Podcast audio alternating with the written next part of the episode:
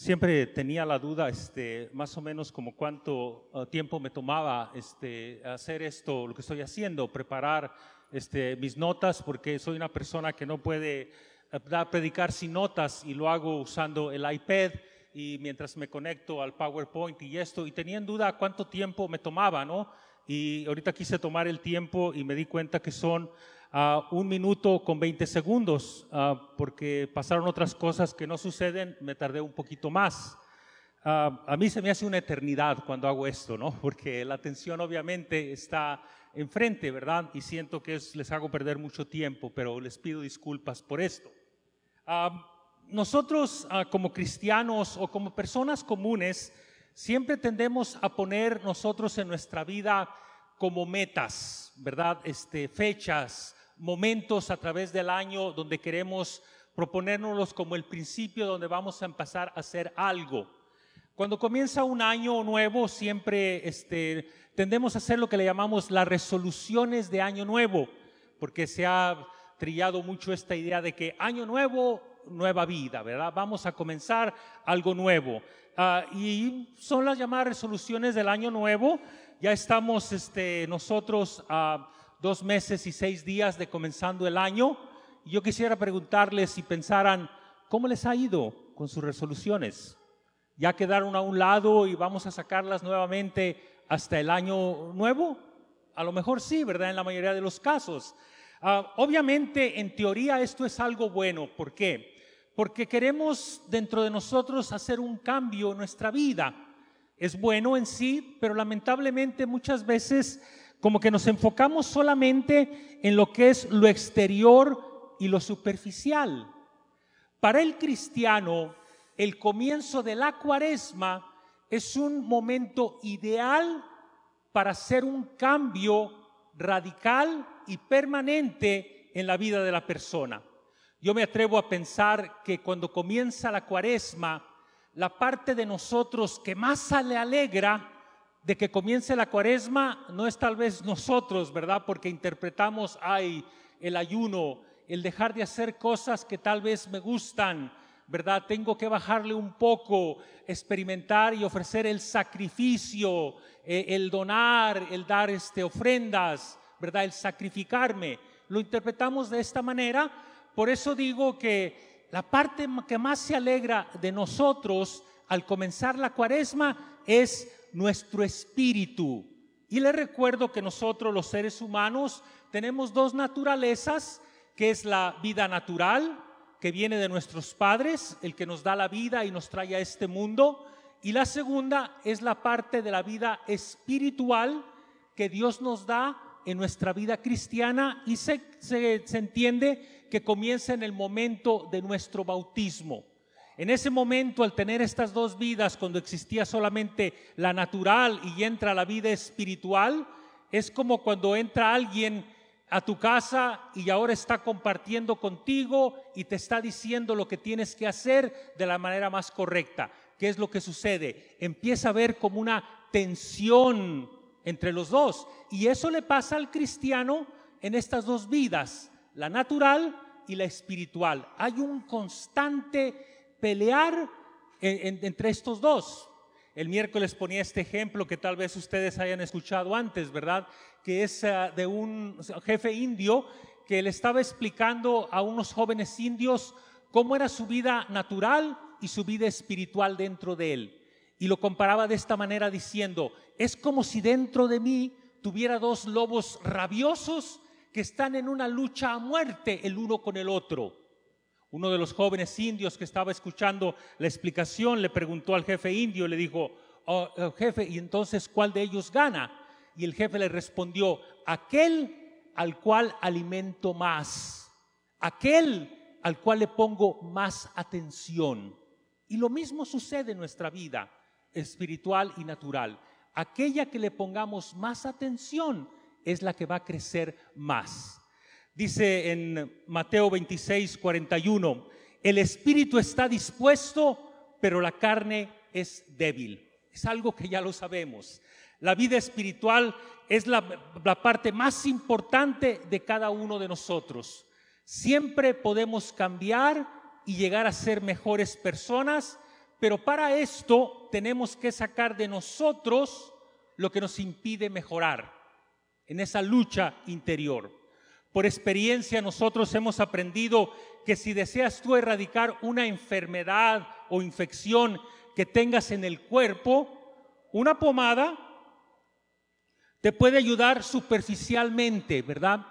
A curarlo, pero va a tardar mucho tiempo y tal vez no va a erradicar ni curar la enfermedad totalmente. Nos dicen los expertos que es mejor atacar una enfermedad desde adentro hacia afuera. ¿Por qué? Porque al inyectarte algo que va a entrar en el torrente sanguíneo de tus venas, va a pasar por todo el cuerpo y obviamente es como si fuera una barredora que cuando se encuentra con las partes sucias, las partes que no son deben estar parte del cuerpo, ¿qué es lo que hace? Las elimina, ¿verdad? Y entonces la ah, enfermedad se llega a erradicar. Y es así cuando hace la gran diferencia de verdad cuando nosotros deseamos hacer un cambio permanente en nuestras vidas. Si deseamos crecer de una manera saludable, tenemos que comenzar de lo que va hacia adentro, con lo que consumimos. Quiero decir con esto que lo que debemos poner el enfoque en nuestro interior es en lo espiritual. Yo creo que todos nosotros deseamos crecer cada día más en el área espiritual y si nuestro enfoque está ahí, muy bueno, porque estaríamos enfocados en sanar las enfermedades que afectan al espíritu que podemos tener y que no le dejan crecer. Todos deseamos cambiar y ser mejores cada día, pero lamentablemente algo que nos pasa a todos es que queremos cambiar lo más rápido posible y con el menos dolor e incomodidad posible. Y eso, hermanos, es un problema porque hasta que no entendamos y estemos dispuestos a hacer un cambio con esfuerzo, con sacrificio, las cosas no van a cambiar. Noten lo que nos dice al principio el Evangelio de hoy. Dice, Jesús, lleno del Espíritu Santo, regresó del Jordán y conducido por el mismo Espíritu, se internó en el desierto. Vean lo que el mismo espíritu que le bautizó es el mismo espíritu que lo guía y lo lleva al desierto. ¿Qué había en el desierto? Todavía no existían Las Vegas en aquel tiempo y en ese, en ese lugar, ¿verdad? Pero ¿cómo se debe interpretar y lo que es sinónimo de desierto? El desierto es incomodidad, soledad, privaciones, hambre, ayunos, etcétera. Y en el proceso de experimentar todas estas cosas que mortifican el cuerpo, pero fortalecen el espíritu.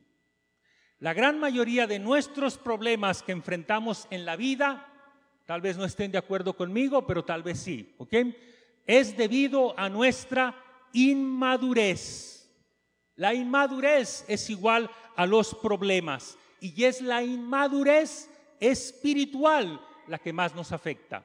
No importa en qué estado estés, siempre puedes madurar y crecer más espiritualmente. Siendo sinceros, creo que todos vamos a reconocer que no estamos todos en el momento ideal de madurez espiritual. Y si tú crees que es de los que dicen, ah, yo soy espiritualmente maduro, ya estamos empezando mal, ¿verdad? Porque una persona que reconoce su vida sabe que siempre puede mejorar espiritualmente. ¿Cuántas veces nosotros tomamos decisiones tontas y una de las grandes razones es porque lo hacemos basado en las emociones y en los sentimientos? Las emociones, los sentimientos no son buenos consejeros. Muchas veces nosotros podemos aplicar esta frase a nuestra vida, que, es muy cierta. Dice, somos un globo lleno de emociones en un mundo lleno de alfileres. Los sentimientos y las emociones no perduran, son pasajeros. Y tomar decisiones basado en cómo nos sentimos no es la mejor manera de tomar decisiones. ¿Cuántas veces nosotros nos justificamos después de haber tomado una, no muy buena decisión diciendo, ay, es que me gustó, es que me pareció bien, basado en las emociones y los sentimientos? Hay muy buenos consejos que nosotros hemos escuchado a través de nuestra vida, pero muchas veces se nos olvida ponerlos en práctica. Por ejemplo, este que te dicen siempre, no vayas a comprar tu despensa cuando tengas hambre. ¿Por qué? Porque cuando vas con hambre al supermercado, los ojos son más grandes que el estómago. ¿Y qué es lo que te impulsa a hacer? Comprar comida de más que eventualmente vas a terminar tirando más comida a la basura de lo necesario. Lo mismo sucede cuando vamos a la tienda de ropa un poco deprimidos o hasta excesivamente alegres. Porque son los dos extremos. Vas deprimido, te quieres alegrar. Vas alegre, crees que todo te lo mereces. Y por eso quieres comprar todo especialmente cuando nos vemos ese letrerito que diga, compre uno y se lleve el otro a la mitad de precio, ¿verdad? Caemos fácilmente en esto. Esto, hermanos, es tomar decisiones manipulados por nuestros estados de ánimo y influenciados por nuestros sentimientos. Y nuestros sentimientos no son buenos consejeros. Lo estoy repitiendo y repitiendo porque están equivocados la mayoría de las veces. Las personas maduras van a tomar siempre decisiones basados en la verdad. Muchos de los grandes problemas que nosotros en los que estamos metidos hoy en día a nivel personal son causados por nuestra inmadurez. Es por no saber tomar decisiones sabias y maduras. Y el madurar espiritualmente, hermanos, es parte de la voluntad de Dios en nuestra vida para cada uno de nosotros. Noten lo que dice Pablo en Primera de Corintios 13:1. Cuando yo era niño, hablaba como niño, pensaba como niño, juzgaba como niño, mas cuando ya fui hombre, dejé lo que era de niño. Los niños son muy bonitos, preciosos cuando son niños, ¿verdad? Es un estado por el cual tienen que pasar, pero un niño que no crece y se queda niño toda su vida es una tragedia. Físicamente esto no es posible, pero emocional y espiritualmente hay tantos niños por todos lados. No volteen a verlos. ¿Cómo los identificamos? Por sus acciones. Porque es posible envejecer y nunca madurar. Todos conocemos personas que ya están muy entrados en edad y que son espiritual y emocionalmente inmaduros. Nunca terminaron de madurar. Se hicieron viejos y nunca crecieron. Dios no quiere que nos quedemos en pañales. Dios nos quiere fuertes espiritualmente. Él nos quiere hombres y mujeres de Dios. El crecer espiritualmente es parte de la voluntad de Dios. Dice en Efesios 4:14, ya no seremos como niños que cambian fácilmente de parecer y que son arrastrados por el viento de cualquier enseñanza hasta dejarse arrastrar por gente astuta que anda por caminos equivocados. El versículo nos dice que dejemos de creer, de creer en todo lo que nos traen de novedad. El creer en todo lo que te traen de novedad, eso es un signo de inmadurez. Mis hermanos, nosotros vivimos en una sociedad que se deja influenciar por el último grito de la moda. Nosotros podemos ver hacia atrás y vemos los años en fotografías o escenas que lo marca por la manera de vestir, lo que se estaba usando. Y nosotros todos nos dejamos arrastrar por esta influencia de, la moda. La religión y la vida espiritual también se ve afectada por las llamadas oleadas y novedades. Ahora, quiero dejar en claro esto. Cuando digo que la religión y la vida espiritual no se ve afectada desde adentro, el Papa, los obispos tienen la responsabilidad de mantener íntegro el mensaje del Evangelio, ¿verdad? Entonces, eso no se ve afectado. Lo que se ve afectado son los feligreses, los que vienen a la iglesia. Noten esto.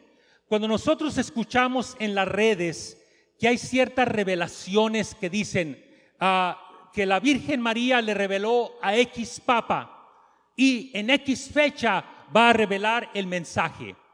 Esto, hermanos, es como estar jugando a lo que hacen las novelas, que te dejan en suspenso para qué?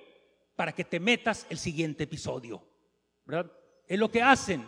Vean que los dirigentes de la iglesia son muy prudentes al responder a estas supuestas revelaciones y mensajes.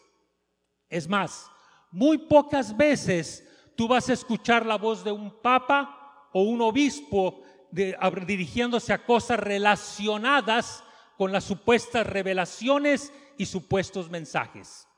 Hoy día, debido a la tecnología, nosotros vamos a encontrar cualquier persona que puede poner su canal de YouTube o su podcast, va a arreglar un lugar, un rinconcito ahí, un estudio con muy buen gusto, va a tener una imagen de la Virgen, una foto de un papa o un crucifijo, ¿verdad? Se va a vestir muy bien, con una presencia muy agradable y va a empezar a hablar de estas supuestas revelaciones. Y que al hablar de estas cosas que son novedosas, ¿qué es lo que hace? Que le gana seguidores a las personas, a personas. Y están constantemente siguiéndolos a ver qué más van a decir. Y hay ocasiones que hasta pueden poner una imagen del Papa leyendo un documento y diciendo que ahora el Papa está hablando de X revelación. Mientras no te lo pongan en voz del Papa, no creas esa imagen, ¿verdad? Miren, yo quiero que sepan esto si es que no lo sabes. Dios ya reveló al mundo todo lo que Él tenía que revelarnos acerca de Él, acerca de su plan de salvación y de la vida cristiana. Y la máxima revelación de Dios al mundo es Jesucristo. Ya no hay otra revelación que vaya a venir de parte de Dios. Entonces, al dejarte tú influenciar por estas cosas, al ponerles atención a estas supuestas revelaciones y mensajes, vean lo que estamos haciendo. Si al versículo le quitamos ya no, vean lo que diría. Seremos como niños que cambian fácilmente de parecer y que son arrastrados por el viento de cualquier enseñanza hasta dejarse arrastrar por gente astuta que anda por caminos equivocados. Mira, si tú quieres creer en estas supuestas revelaciones, cree pero no permitas que te distraiga del Evangelio, porque al ponerle atención te estás dejando arrastrar por estas cosas novedosas. Continúa el versículo, en el versículo 15, este mismo versículo dice, más bien, hablando la verdad en un espíritu de amor, debemos crecer en todo hacia Cristo, que es la cabeza del cuerpo.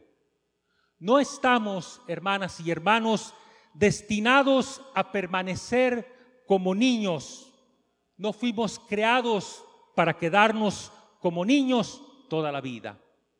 Hay una canción por ahí que, se usa mucho en las quinceañeras que se llama No crezcas más, que curiosamente es de un grupo que se hace llamar Tercer Cielo. La letra dice más o menos así para los que no la conocen. Dice, y pensar que te cargaba en mis brazos el día de ayer Tan rápido ya 15 años no puede ser. Recordar toda la alegría que me has traído y mirar en el ser hermoso que te has convertido. Como si de arriba me dieron demasiado, como un regalo que no merecí, como si jamás te marcharás. Ojalá pudiese pedirte que por favor no crezcas más. La letra es muy bonita, ¿verdad? Y si tienes planeada una quinceañera, no dejes de usarla, no te preocupes, ¿ok? Pero no vamos a negar que es bonita la letra. Tal vez tú como padre o madre le quieras pedir eso a tus hijos o tus hijas, pero solamente va a quedar pedirles, porque no puedes evitar que crezcan. ¿Por qué? Porque eso es contradictorio a la voluntad de Dios.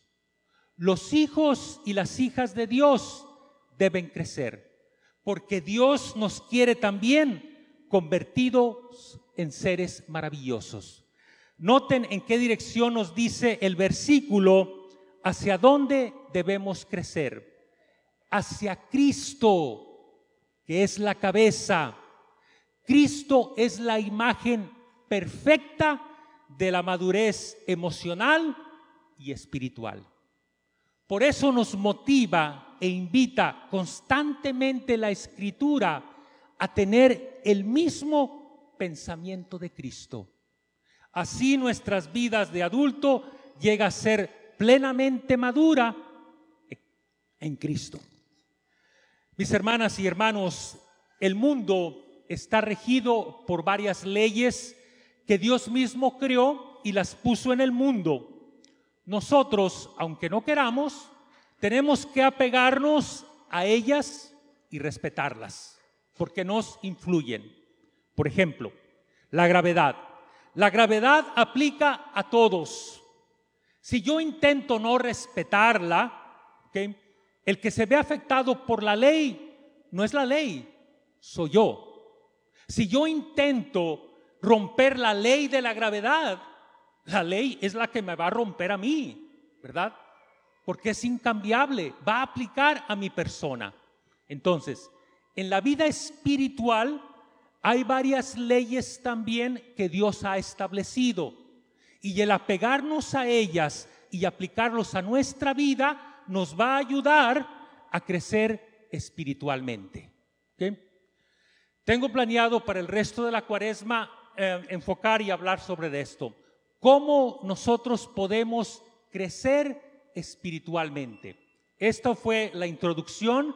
Eh, la semana que viene voy a empezar a hablar de los puntos y cosas prácticas que podemos poner en práctica para ayudarnos a crecer espiritualmente. Pero esto será la próxima semana. Gracias.